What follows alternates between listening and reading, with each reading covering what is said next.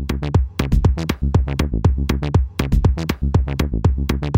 ladies and gentlemen, boys and girls, Mel Herbert here, Elon Daily, part of the Talking Tesla Network. It is Thursday, July 18th.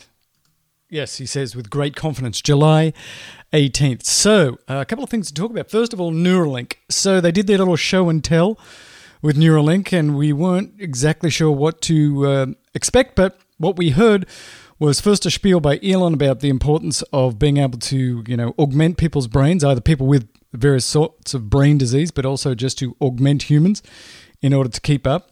And that's an extraordinarily difficult thing to do. His team is trying to basically talk to and listen to axons at sort of the cellular level. And uh, that's kind of a big deal. So they want to put filaments, these tiny little filaments that can both sense and can conduct into people's brains and uh, in theory put a lot of them in there. So they have to be tiny. They're ones that they showed off are significantly smaller than uh, hair. They have to be sort of bendable. They have to put them into the brain in particular positions and not put them through um, blood vessels. And just technically this seems like otherworldly science fiction. Are you killing me here? It is both incredibly exciting and i think incredibly frightening about how quickly this is happening. They hope to actually have a prototype that's actually in a person's brain doing things um, by the end of next year. They'll probably start off with monkeys first. So it really, you have to follow the link. There'll be one in the show notes. I found a pretty good one that sort of shortens it down to about 18 to 20 minutes. Um, the actual presentations were at times really complex and having you go, I have no idea whether this is legitimate science, whether this is peer reviewed, whether uh, other people are doing the same thing, whether this is hocus pocus. I don't know what's going on here. But there's certainly some neurological conditions uh, where you could see this could be profound. And then later on, this could be used to just make you super smart because the robots are also super smart. So go check it out. There's nothing sort of drastic happening right now. I think that's the thing that many of us were sort of sitting on shpilkes, I believe is the Yiddish term, uh, wondering just how far along have they gotten. And they seem to have come a long way with their chipsets, with their filaments, with their ability to look at these axon potentials and potentially very soon this ability to then, um, you know, make, as they said, they've got like monkeys playing computer games. I'm not exactly sure what that means, but for people with various uh, brain disorders and strokes, it might be possible to basically have people get function again by using some of this stuff. It's it's pretty exciting and also frightening. It's kind of like the Terminator, but it's not there yet.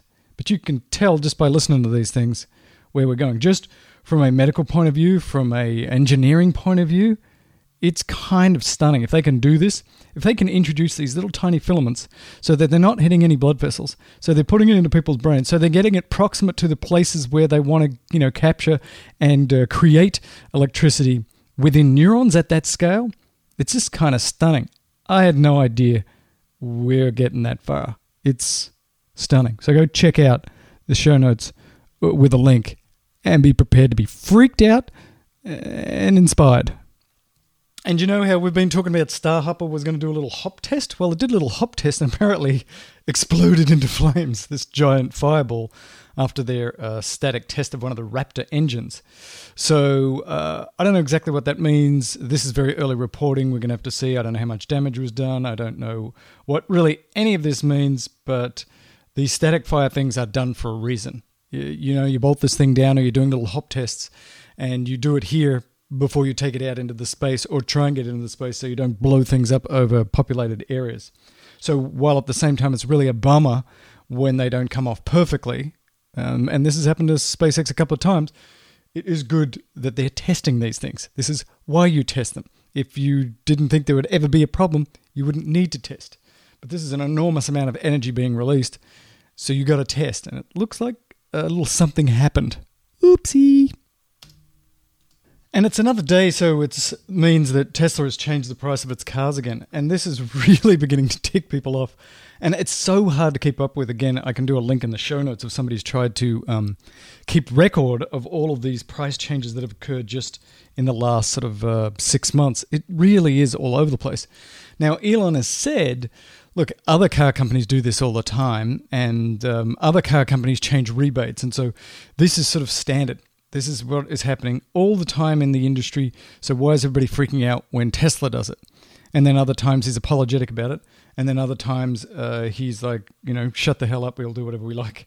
It just it seems chaotic. It seems more chaotic than other car companies, probably because we've got you know a microscope on Tesla constantly, and so um, that's the problem. But I think you know when S and X uh, we lost the long range the low, the, what am I trying to say? The low range, the standard range versions of S and X.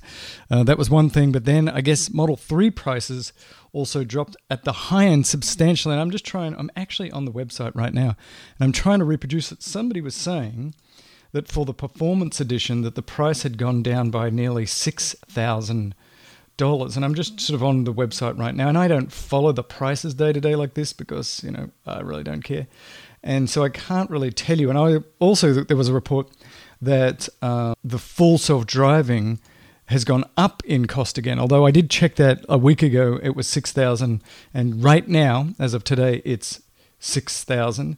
Yeah, it looks like if you load up your performance version, that it may have come down in cost by maybe as much as five thousand dollars since the last time I checked it. So, this is all to say that it's all over the place. And you just have to accept, or you're going to lose a lot of sleep in your tiny mind, that if you buy a Tesla today, there's a really good chance that by tomorrow, it's going to be a different cost. And sometimes that cost is going to be up, and sometimes that cost is going to be less. But you just have to accept that. And I, I don't think that uh, Tesla's going to, you know, go back and give you money or anything like that. It's just at some point you have to go, put your money down, and realize that this is a bit of a wild ride. It's going to happen. Now, as we all know, there's about 456 million Tesla killers that are coming, always just sort of around the corner. One of them is the Porsche Taycan, I think it is pronounced. So, this was supposed to launch with 350 kilowatt charging. Well, that's what we thought was going to happen. So this is a Porsche, so people are going to like it because people like their Porsches. And there's two versions. One of them has up to a 100 uh, kilowatt hour battery. And we were told, or at least it was suggested, that this puppy was going to come out with an 800 volt, 350 kilowatt charging capacity, being able to get it to about 80% charge in less than 14 minutes. Well, now they've come out and said, well, that's, that's going to happen it's not going to happen until 2021. And for now, it's only going to do 250 kilowatts, which puts it right around what Model 3 can do today and probably S and X soon. So, a little bit disappointing if you were looking to get one of these Porsches in the not too distant future. But the fact that they're saying, you know, it's going to take us a couple of years to get to that really high rate of charging just shows that there's a reason why version 3 of supercharging in the Teslas didn't sort of jump to 350. This is technically difficult. You need a lot of pipe, yeah, there's a lot of energy produced, there's a lot of extra heat and stuff. You can potentially damage batteries, so we'll see. I suspect, I fully suspect, I fully believe that actually the first person that's really going to get to significantly faster than 250 kilowatts of charging is going to be Tesla because they are the leaders in battery technology in cars right now, and with Maxwell and with everything they do, I think that they will be significantly ahead. So if Porsche comes out with this in a couple of years, I wouldn't be surprised if Tesla is right there or right before them or comes out with a V4 that goes even faster if that's technically possible. I'm just saying they might be uh, increasing and decreasing the cost of the car every five minutes, but the march of the technology in these cars is progressive over time more all the time, over the air software updates, better self driving all the time. Maybe not at the speed that Elon says, but they progress much farther and faster than any of the competition. So I'm just saying, when you're frustrated at Tesla, just remember that. If you don't like it, they're going to come over and stick a Neuralink in your brain and they're going to wipe your memory of all the times that they've changed the cost of the car. I'm just saying, it could happen. Talk to you tomorrow.